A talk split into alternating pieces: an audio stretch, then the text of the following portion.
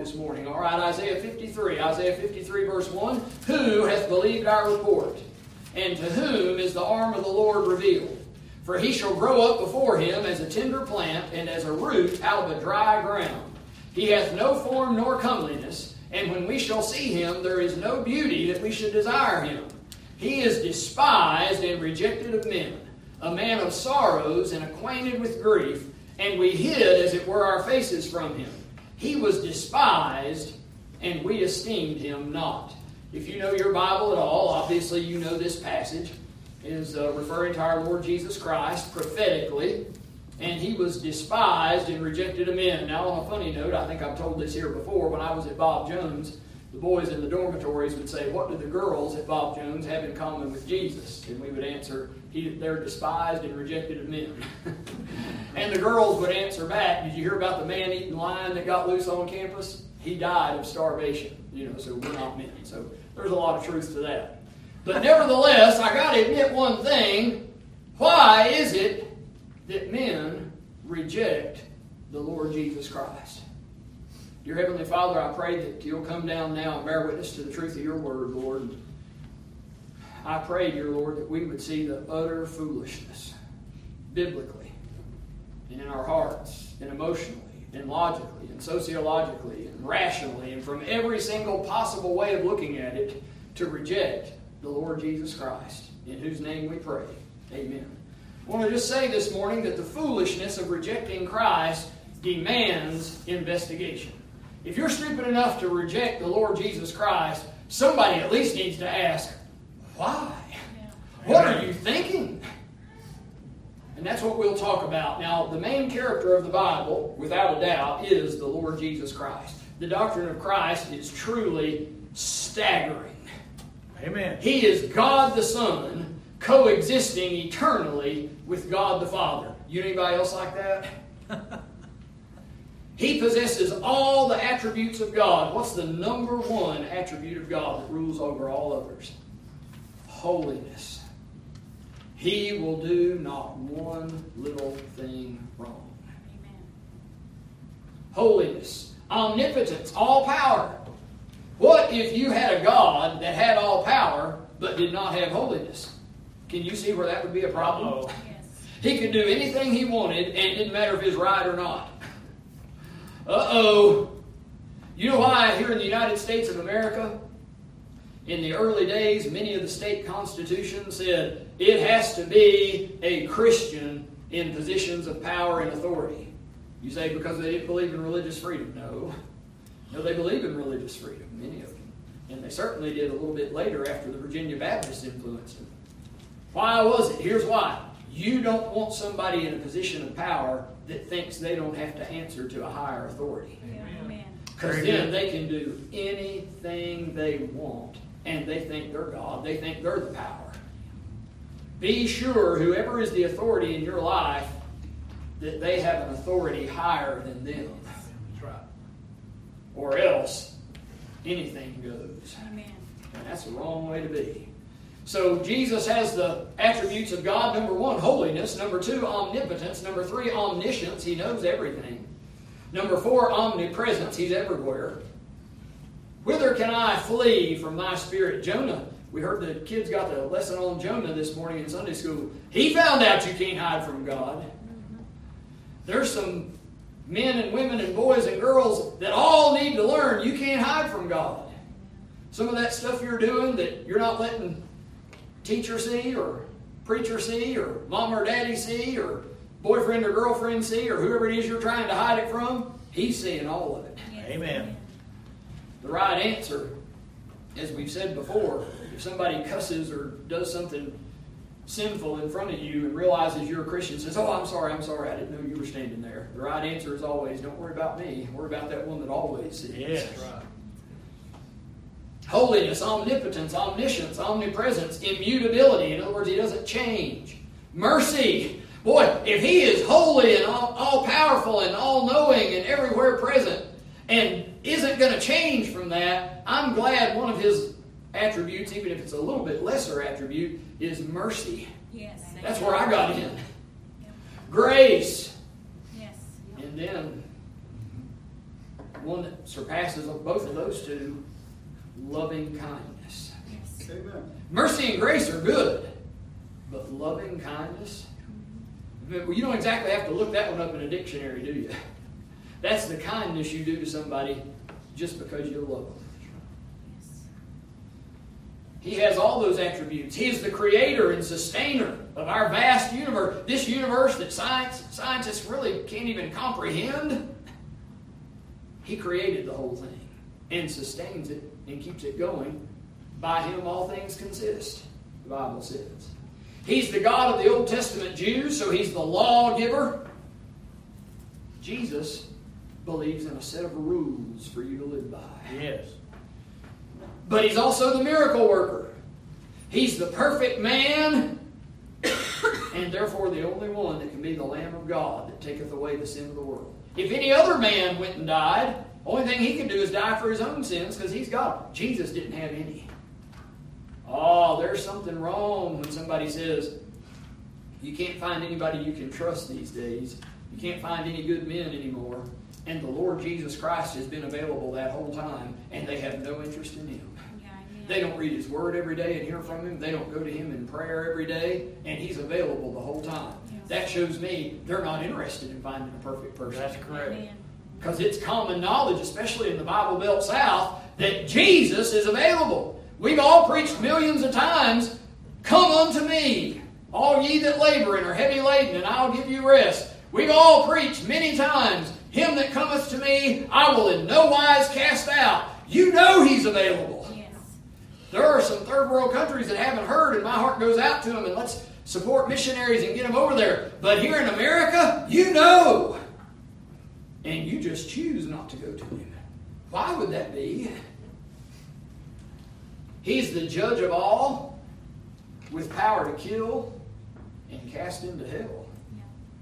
Jesus himself said, Fear not them to kill the body, and after that have no more that they can do. But I will forewarn you whom ye shall fear. Fear him which after he hath killed hath power to cast into hell. Yea, I say unto you, fear him. Those are Jesus' words, not mine. Yeah.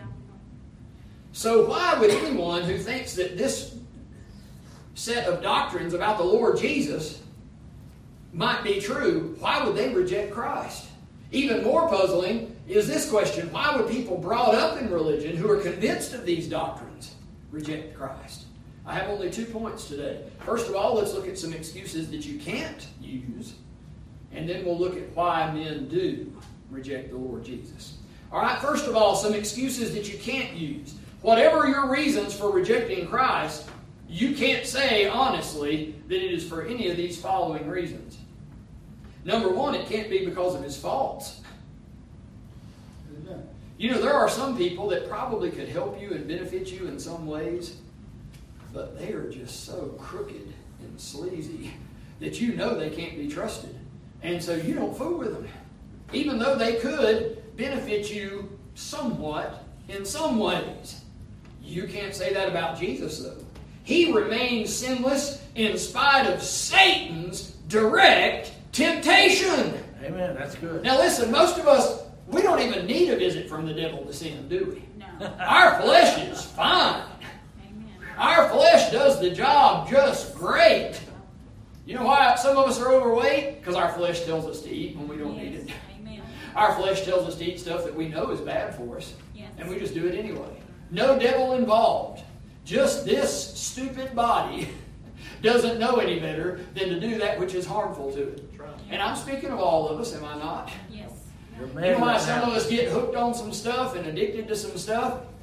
Because knowing that it's no good for us, we just go ahead and try it anyway. Yeah. And then get liking it and get addicted to it. Amen. Yeah. It doesn't take any devil for that. We're just that stupid and wicked on our own. And every single one of us have it. We might have it in different categories. Mm-hmm. Before we get all proud against somebody that doesn't drink liquor or doesn't do drugs, uh, some of us are as hooked on caffeine like a drug as some others. Amen. True. Some of us couldn't put up sugar for one whole day. Yeah. Oh. Amen. And you know what? Diabetes is killing a lot of people too. Yes. That's true. I don't misunderstand. I'm not being hard on you. I got all these weaknesses in all these areas I'm talking about. I'm just trying to be real with you. Yeah. Yeah. I'm just trying to be honest. We got problems here. Jesus never gave in to the flesh one time. In spite of the world all around him, he never gave in to peer pressure one time. You remember when you were a teenager? Didn't you want to do what the others wanted you to do? You say, teenager. Uh, yeah, let me expand that. Don't you feel stupid looking different than everybody else, no matter what age you are? Amen. The truth is, we all have a problem with this world. Yep. Why is it that we can know this world's beats and this world's messages and its music is bad, and yet we have trouble with it again when we had swore off of it before? Yep. I know why. Flesh just likes it, or the people around us told us to like that kind of stuff. That's what's on social media. That's what's here. That's what's there. That's what's popular. How will this world lead you got uh, correctly? No. Is this vile world a friend of grace to help me on to God? The old hymn says, of course not. If the world likes it, it's going directly opposed to the Lord Jesus Christ. And, and despite the fact that I give into these things, you give into these things, about everybody we know gives into these things some, the Lord Jesus didn't even one time. Yeah, amen. Asher gave a testimony about how getting in a place to make you appreciate the Lord's music makes you see the problems with the world's music filling your heart. Over at a great church like Cornerstone. One time I was on a Baptist history tour over there at Buffalo Ridge Baptist Church. It's the church that the remnants from uh, Stearns came over here to Tennessee after they got run out of North Carolina. And if you want to go see the great, great, great, great grandchildren of Shubal Stearns Church, it's still over there at Buffalo Ridge Baptist Church up there in East Tennessee.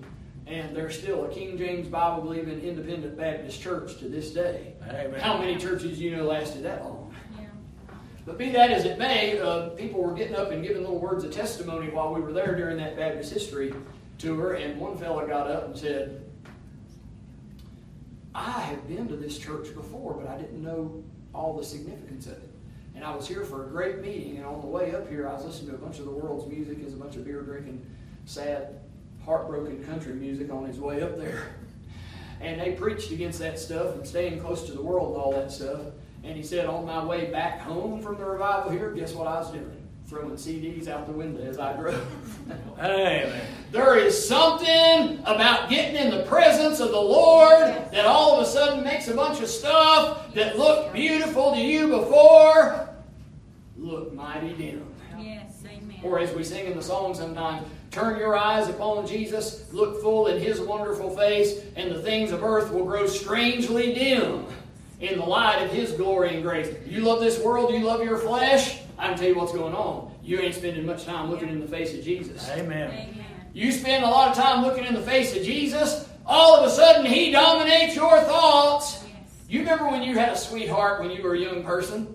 You looked in their face a few times. What was on your mind the rest of that day? the Oh, yeah. face of your beloved. In the Song of Solomon, what's on their minds? The face of their beloved. Somebody that has received the Lord Jesus Christ and felt his loving kindness. What's on their mind? The face of Jesus Christ. Amen. Jesus never gave into the flesh, he never gave into the world. So the devil showed up. And the devil knew Scripture. You know how you know you're dealing with the devil?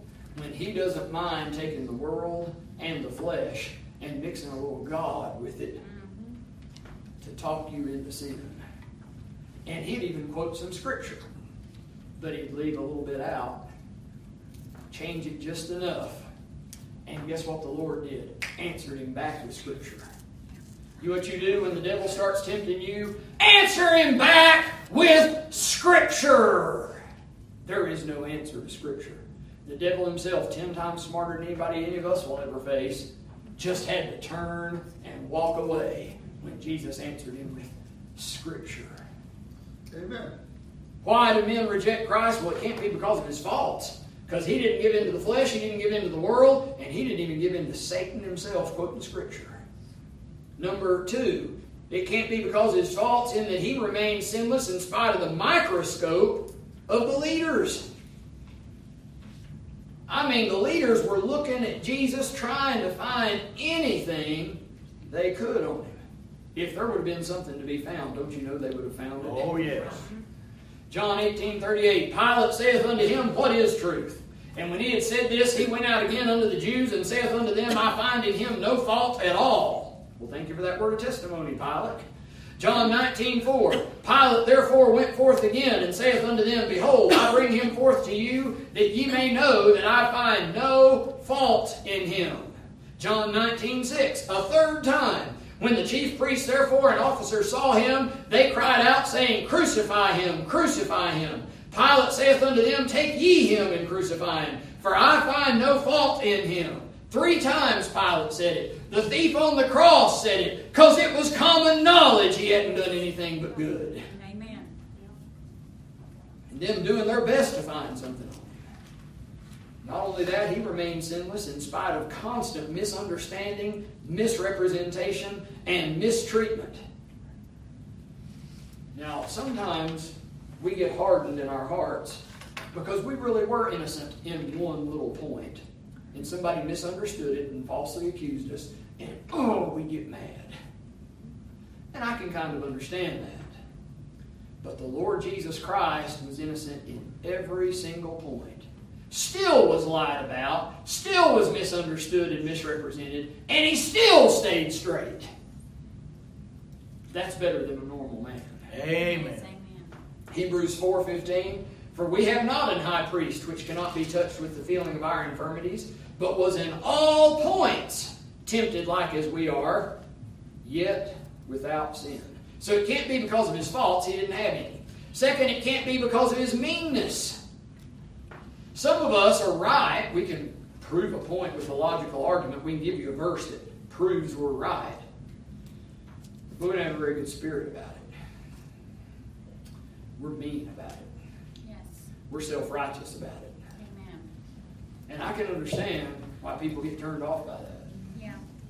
Even though the person is right, who wants to be around that? Yeah. But Jesus, look at Isaiah 53, our text, and down in verse 4. Surely he hath borne our griefs and carried our sorrows. Yet we did esteem him stricken, smitten of God, and afflicted. He didn't say, he said, Well, you sorry thing, it served you right. You deserve everything you're getting. You know what he did? He carried your griefs and your sorrows with him. Even though, him being God, knowing all things, he knew you did deserve it. But he didn't exactly rub it in. He felt for you. Wow. Hey, Christian. Some of us do a better job on that, can't we? Yes. No one was more moved at the sickness and the sadness and the sin of human condition. Here was Jairus' daughter. Jesus healed her. Here was the widow of Nain's son. Jesus healed her. Here is Lazarus, four days in the grave. His body should have already started to rot. Jesus healed him. Here's a woman caught in adultery in the very act, and the law clearly said she was to be stoned. Jesus said, All right, first one of you without sin cast the first stone. And when they all left, he said, Where are your condemners? She said, who, who condemns you? And she said, No man, Lord. He said, Neither do I condemn you. Go and sin no more. He didn't deny that she had sinned, but he said, Go and sin no more. She was wrong. Yeah. You know what he did? He still wasn't mean about it. Had mercy. He didn't even, oh man, this is tough, defend himself. I'm going to keep a hand in Isaiah here, but I'm going to turn over to 1 Peter. 1 Peter chapter 2. 1 Peter chapter 2, verse 21. Christian, get ready to get under conviction here. For even hereunto were ye called. That's where you patiently take your punishment and your uh, persecutions you go under. For even hereunto were ye called, because Christ also suffered for us, leaving us an example that ye should follow his steps, who did no sin, neither was guile found in his mouth, who, when he was reviled, reviled not again. When he suffered, he threatened not, but committed himself to him that judgeth righteously. You know why Jesus was able to not even try to defend himself? Because he knew the Lord was going to take care of it. Every time you try to get in there and defend and explain why you're right, you know what you're basically saying? I don't think the Lord can handle this, so let me explain it. He'll explain it better than you ever will. Uh, those of you that know me know that what I'm preaching this morning are not Brother Bob's strengths. I want to defend, I want to explain. God will take care. I'm not saying there never ever is a chance to explain. Sometimes that's a good opportunity to witness, and if you're doing it for that purpose, that's wonderful. But when you're doing it to defend yourself, Yeah. not so much. Let God fight your battles. Let the Lord be, be the one that makes things come right. That's what the Lord Jesus did. You say, well, wait a minute. Now, I, have read and studied my Gospels. Uh, I know Jesus did get harsh. Yeah, but his harshness was reserved for those who took advantage and knew better. Wasn't it? Yeah. Remember the cleansings of the temple where people went in there and say, hey, I can make, make some money on this. A bunch of people got to come here to deal with their sins. And I mean, Jesus went in there and absolutely tore up Jack. I mean, he literally turned the tables over. And there went the money and there went the merchandise. I mean, he, and then took a, made a scourge and whooped those guys. He got harsh with some people. The rebuking of the Pharisees, saying they were making people twofold a child of hell more than themselves. You say, but I remember the case of a poor woman whose daughter was possessed of a devil. And Jesus talked pretty rough to her and even called her a dog. You remember the story? Oh, yes. But you know what she didn't do? She didn't fight back. She said, Lord Jesus, if I am your dog, that means it's your job to feed me. Because the dogs eat of the crumbs which fall from the table. And Jesus marveled That's right. if you can find somebody that will take their place as a sinner under the authority of God, you just found somebody that's going to get pretty much whatever they want from God. And when you find somebody with a proud heart fighting back, I'm no dog, you'll not put me in that place, you're finding somebody that will not get their request answered from God. Oh, the way up is the way down. He that humbleth himself shall be exalted. And you know what happened? That woman's daughter was healed from that very hour. What about the ones that cocked an attitude with the Lord and said, You'll not talk to me that way? You didn't get it. Are you willing to humble yourself? Not to man, but to God. Humble yourselves under the hand of God, and He will lift you up. And so it can't be because of faults, it can't be because of meanness. In the few places where he did get harsh, it was people that was hurting other people, or somebody he was about to give a life-changing blessing to. So it can't be because of meanness. I'll tell you something else. It can't be because of weakness. Everybody knew that Jesus did miracles. Everybody knew Jesus could do it. He is able. He is able. I know He is able. I know my Lord is able to carry me through. He changed the water to wine. You know the stories. He healed the sick. He opened the eyes of the blind. He raised the dead. He did all these wonderful things. He wasn't too weak. He saved a dying thief in his last moments. We've referred to that dying thief, and what a blessing it is to talk about him. Goodness gracious, are we going to go over today? That's okay. I don't get to preach tonight anyway. But even as he was dying and his life blood draining out, he looked over and got a guy up to paradise right then. Amen. Don't you know me and you, even if we did have some of that power, would have said, Well, not right now, buddy. I got plenty going myself. He was able to save him then. The same crowd that would have made him a king by force and later received him as the king of Israel cried, We have no king but Caesar, and crucify him. They knew he wasn't weak. They knew he could feed them all. They knew he was the coming king with all the power, and they still turned on him. So now, let's get to the second point. the reasons that men do reject him. Let's get right down to it. Number one, because he claims to be God.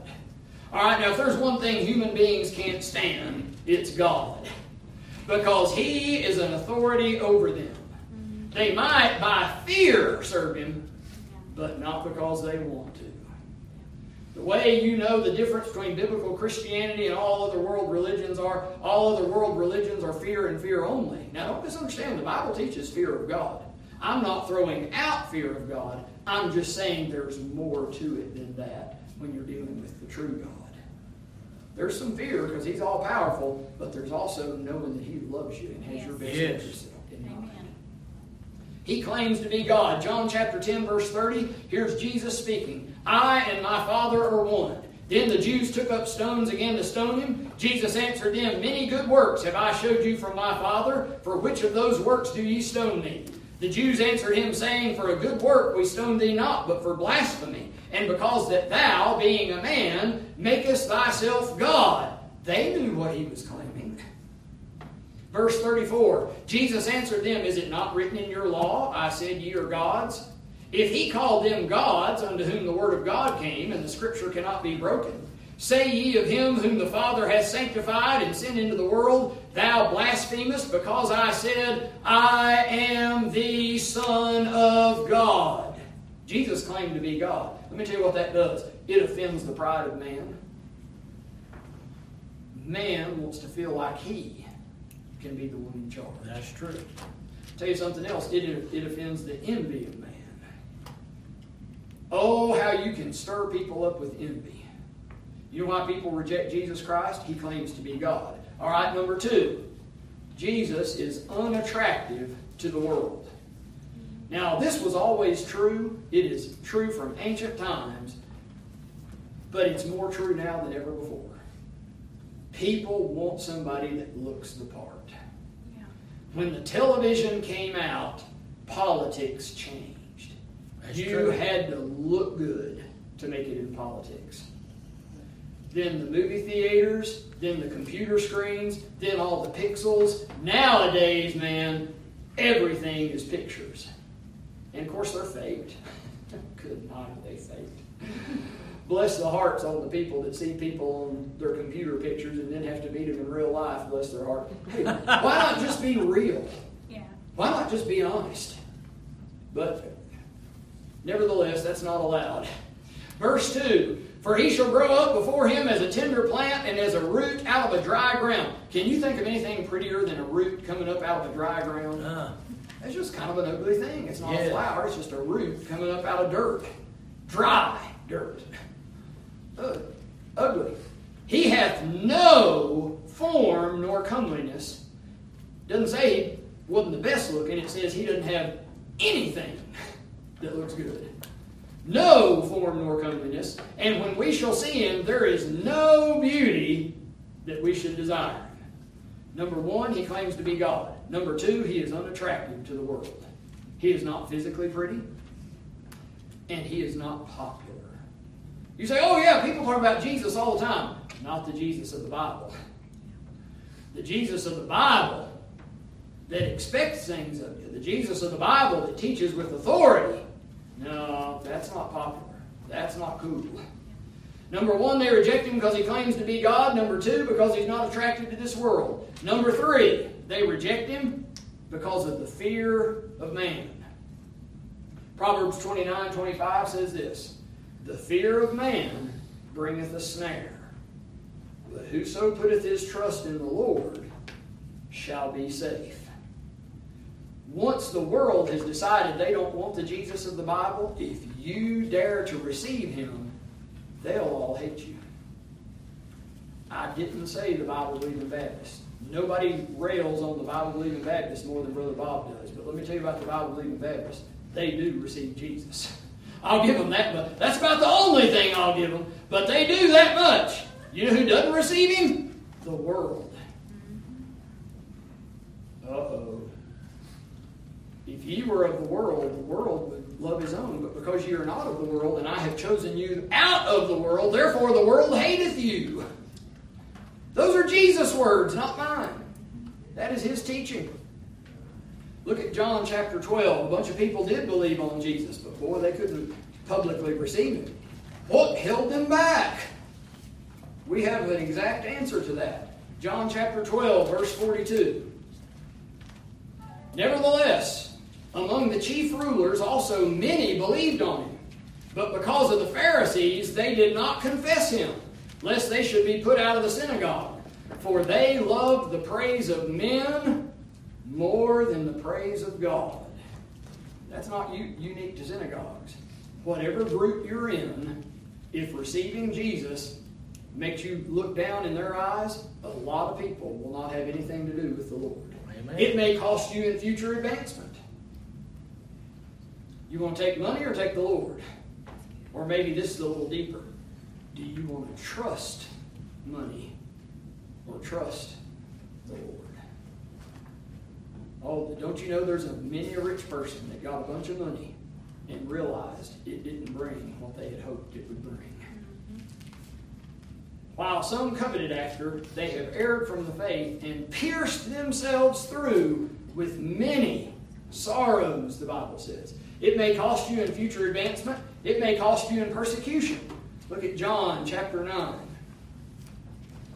John chapter 9, or I will read it to you. John chapter 9, verse 18. But the Jews did not believe concerning him that he had been blind and received his sight until they called the parents of him that had received his sight. Jesus had just healed a blind man, and nobody believed it, so they had to call the parents to say, wait a minute, did he really do this? Is this a true story he's claiming? Verse 19, And they asked him, saying, Is this your son, who ye say was born blind? How then doth he now see? His parents answered them and said, We know that this is our son, and that he was born blind. But by what means he now seeth, we know not. Or who hath opened his eyes, we know not. He is of age. Ask him. He shall speak for himself. Now, do you really believe that guy hadn't even told his mom and daddy how he got his sight back all of a sudden? If I had been uh, born blind and all of a sudden had my sight, my first phone call would be to mom and daddy telling them what happened. Verse 22 gives us the answer. These words spake his parents because they feared the Jews. For the Jews had agreed already that if any man did confess that he was Christ, he should be put out of the synagogue. Amen. Therefore said his parents, He is of age, ask him. Why do people not receive Jesus? Number one, he claims to be God. Number two, he's unattractive to this world. Number three, the fear of man. If you receive Jesus, it will cost you. There will be some people that will not care for it, some of which sit in church pews. Oh, yes. And they will persecute you, and it will cost you some advancement. I have been offered positions before that I had to turn down because something the Lord had me doing wouldn't let me do it. And it would have been a significant increase. You know what I did that for? The Lord. All right, number four. Because of the love of sinful pleasure. Now, you don't have to give up and give up your sins in the sense of sinless perfection in order to receive the Lord Jesus. If you did, there wouldn't be a one of us saved. But people know that the Lord Jesus is holy. And they know that they're sinful. And as soon as they see somebody holy, they automatically go the other way. It's not that Jesus refuses to save them, it's that they refuse to go to him. Sin separates you from the Lord Jesus. Yeah. That's just the facts of it. The reason many people don't go to the Lord Jesus is they just don't want to give up their sin. You say, well, they don't have to. Amen. You're right. But that still doesn't change the fact that they're not going to get anywhere close to somebody holy. If you have to go to somebody holy to get saved, they ain't interested, even if they can keep their sins. They're just not comfortable around somebody holy, and Jesus is holy. I'm not saying you have to give up your sins. There's no way in this world that you get to glory you're ever going to give up your sins. But some people want saved so bad, they go to somebody that makes them uncomfortable to get it. And some people hate that discomfort so bad, they refuse to even go to him. That's true. That's just the truth of the matter. I don't care if it's sins or just weights. Sometimes we have weights. You know what we're referring to when we say weights? You're running the race of life that the Lord has you on, and with a bunch of weights on you, you can't run the race like the Lord would have you do it. They're not a sin in and of themselves, but they sure hold you back. Yes. Sometimes it's due to an unwillingness to fight and suffer. Uh, in order to give up your sinful pleasure, you're going to have to conquer this flesh, and you don't want to do it. Amen. In order to give up your sinful pleasure, you're going to have to explain it to some friends, and you just don't want to do it. And so you say, I'm just going to forget even thinking about going to Jesus because I don't want to deal with the aftermath of it. Again, you don't have to do those things to get saved. I'm not saying you do. But some people won't even think about it five more seconds at the very thought that it might happen at some time. They're unwilling to fight or suffer because not enjoying the pleasures of sin often includes suffering affliction. Bible says about Moses in the Old Testament choosing rather to suffer affliction with the people of God than to enjoy the pleasures of sin for a season. And they forget that in spite of the struggle, it's a joyous and peaceful life. In thy presence is fullness of joy. At thy right hand there are pleasures forevermore. I can't imagine how many millions of people, and it may be billions, that have said, you know what, if I follow the Lord, if I follow the Bible, there's going to be discomfort. It's going to be unpleasant at times. Forget it. I'm going to go follow the world, the flesh, and the devil, only to find the way of the transgressor is hard. And it's just as hard that way, if Yes, not harder. is. Yes. It's definitely harder once you hit hell if you've never received the Lord. But it's just as hard even here on earth. Yes, it is. There's a reason everybody's on dope of some sort. There's a reason everybody's drunk. There's a reason everybody's seeing shrinks. They ain't happy. Amen. There's troubles this way. There's troubles that way. This life is a vale of tears. But walking with Jesus is the most peaceful way you'll ever find. Yes. Amen. And it definitely pays off in the end. What keeps people from receiving the Lord Jesus? What keeps people from accepting Jesus? The love of sinful pleasure. Forgetting that in, in spite of the struggle, it's a joyous and peaceful life. And being ignorant of the fact that the Christian life gets continually better. If you're living in the pleasures of sin, you're at the highest point you will ever be. And from then on, your life goes downhill. That's true. If you receive the Lord Jesus Christ as your Savior, you are at the lowest you will ever be. From then on, it just gets better and better and better. Proverbs 4:18. The path of the just is as the shining light that shineth more and more unto the perfect day. They say, wait a minute, I want to do what brings me pleasure. I want to do what I like. Well, that's not what you're rightfully supposed to do when you get saved. I've heard people not get saved before because they said, I know I can't live it, and I don't want to be dishonest and claim something that I can't live. And I do appreciate their honesty. That is a true statement. There is not one of us that can live it. I'll give you that much of it. But it's real stupid to go to hell for that, isn't it? Yeah. And number two, you'd be surprised what you can live with the help of the Lord.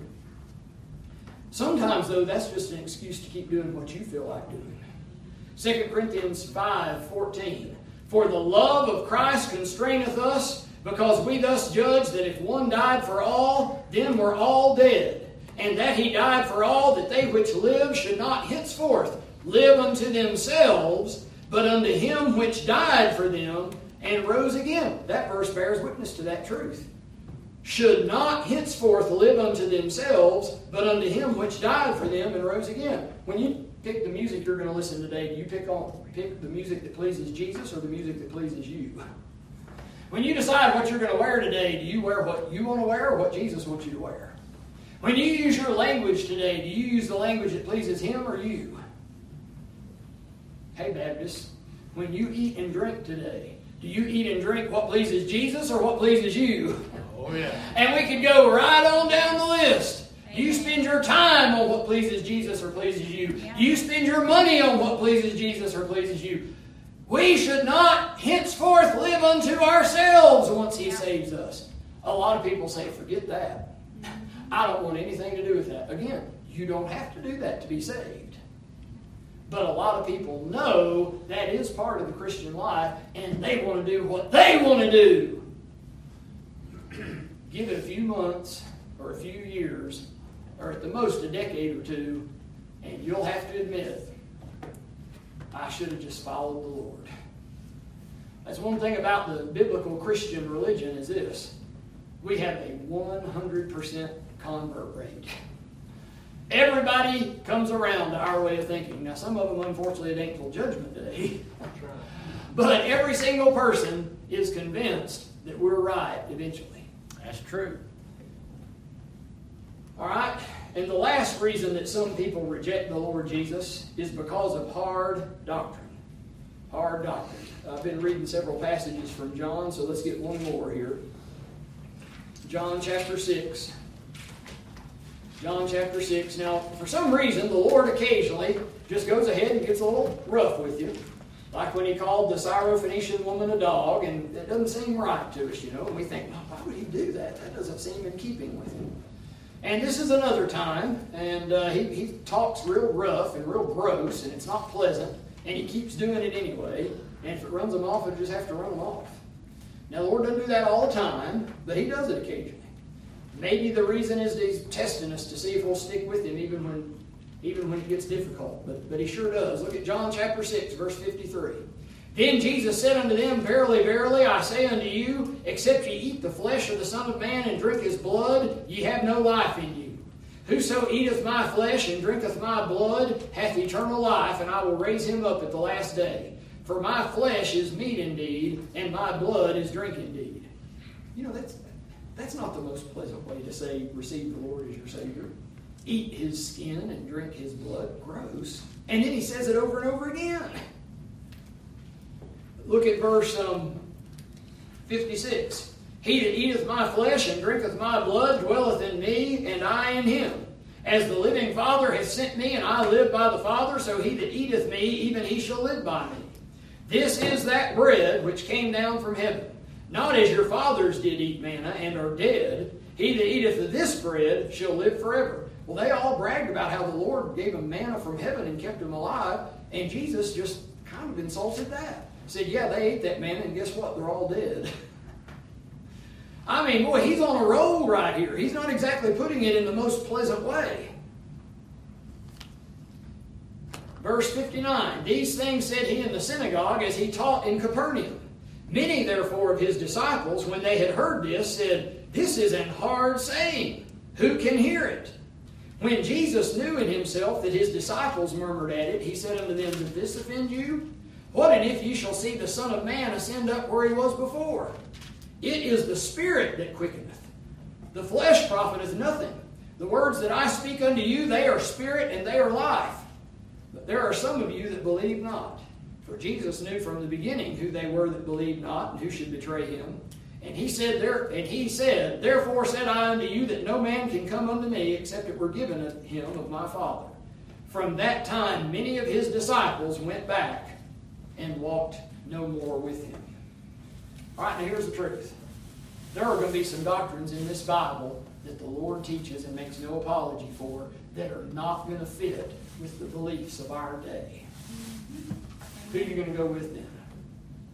You going to go with this old book, or are you going to go with the thoughts of your day? Amen. Let me give you a hint. One of them will not change. Thousands of years from now, it's still going to be saying the same thing. Amen. The other one, five years from now, will be completely different. That's correct. Which one should we stick to? It's hard doctrine right now. This talk, talk about eating his flesh and drinking his blood and saying, yeah, they ate that manna and they're dead now. I'm, I'm fixing to give you one that you can't die if you'll eat it. That was kind of a harsh way to put it, and it went against the teaching that was popular in their little circle. But you know what? 2,000 years later, book hasn't changed.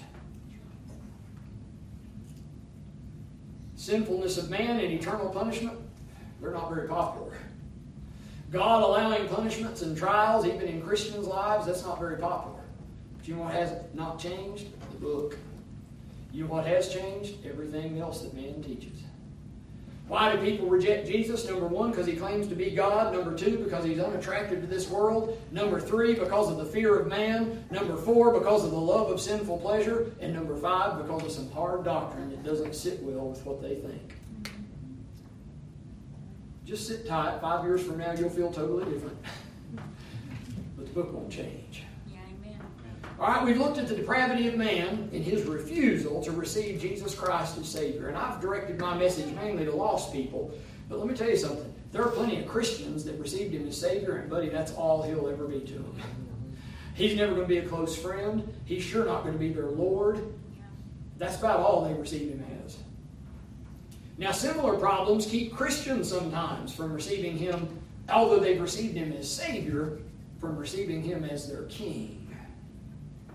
Remember, if Jesus is on the throne, you're on the cross. But if you're on the throne, at least as far as you're concerned, you're putting Jesus back on the cross. Who deserves to be there? Yeah. That thief didn't have any problem with it. Pilate didn't have any problem with it. And if you're honest with yourself, you don't have any problem with it. Christians who love this world can't receive Christ as their Lord because he's so unattractive to the world. Who are you going to follow? Christians who fear man do not sufficiently fear Christ, and the same can be said for loving pleasure more than loving Christ and refusing to hear doctrine like the doctrine of our responsibility to tell the gospel to the lost. But if you're under the sound of my voice, whatever your reason for rejecting the Lord, if you've never received Him at least as Savior, is going to seem mighty flimsy in hell. Dear Heavenly Father, we thank you for this chance to read and study your Word. Lord, I'm